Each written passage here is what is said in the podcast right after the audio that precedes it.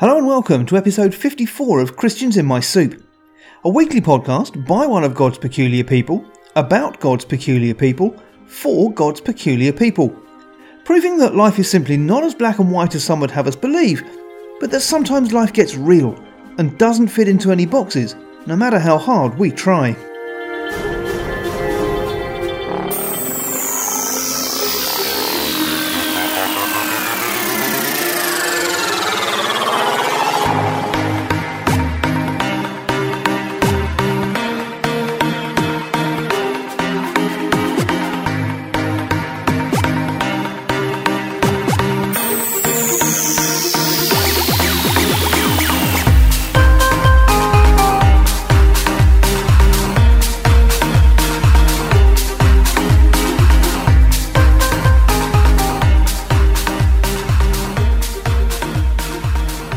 This week's Christian in My Soup is my Moorlands College Old Testament lecturer Bill Cotton.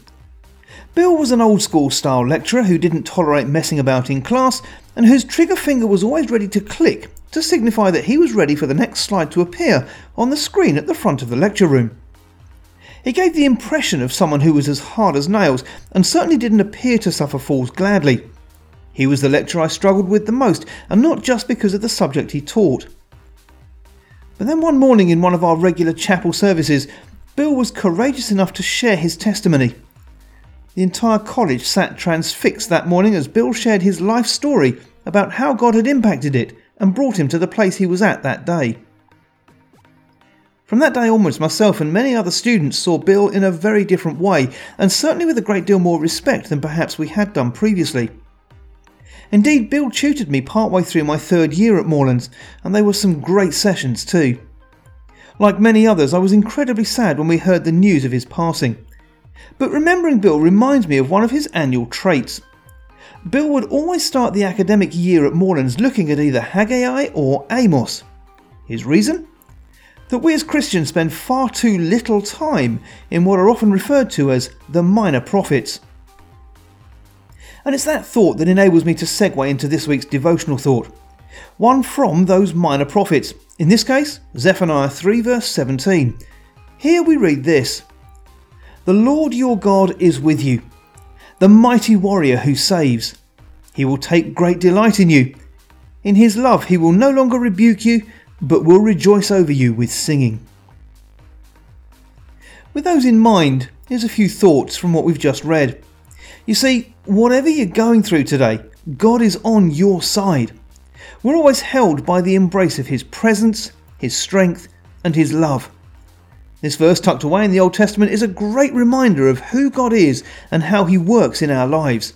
So let's look at the truths of this passage phrase by phrase. Firstly, the Lord your God is with you. The eternal God is always with us. Whether it's in great joy or deep sorrow, He's there. He's providing comfort, encouragement, instruction, correction, and strength. He never leaves us nor forsakes us. You know, the very first verse of scripture that I memorized was Psalm 48:14, which says this: "For this great God is our God forever and ever. He will be our guide until we die." Now, the language scholars amongst you will know that it's the present continuous tense that's being used there, meaning that God's love for us goes on, going on. And that's what that opening phrase of Zephaniah 3:17 is saying. Secondly, the mighty warrior who saves. You know, there's nothing in our lives that is too big for God. He'll give us all we need to do everything He calls us to do. So, as Mary said to the servants at the wedding in Cana, do whatever He tells you. Why? Because God doesn't necessarily call the equipped, but He does equip the called. Thirdly, He will take great delight in you. God sent Jesus to die just for you. That's how much He loves you. If you were the last person on earth, Jesus would still have died for you. You're a child of the living God, and He takes great pleasure in you.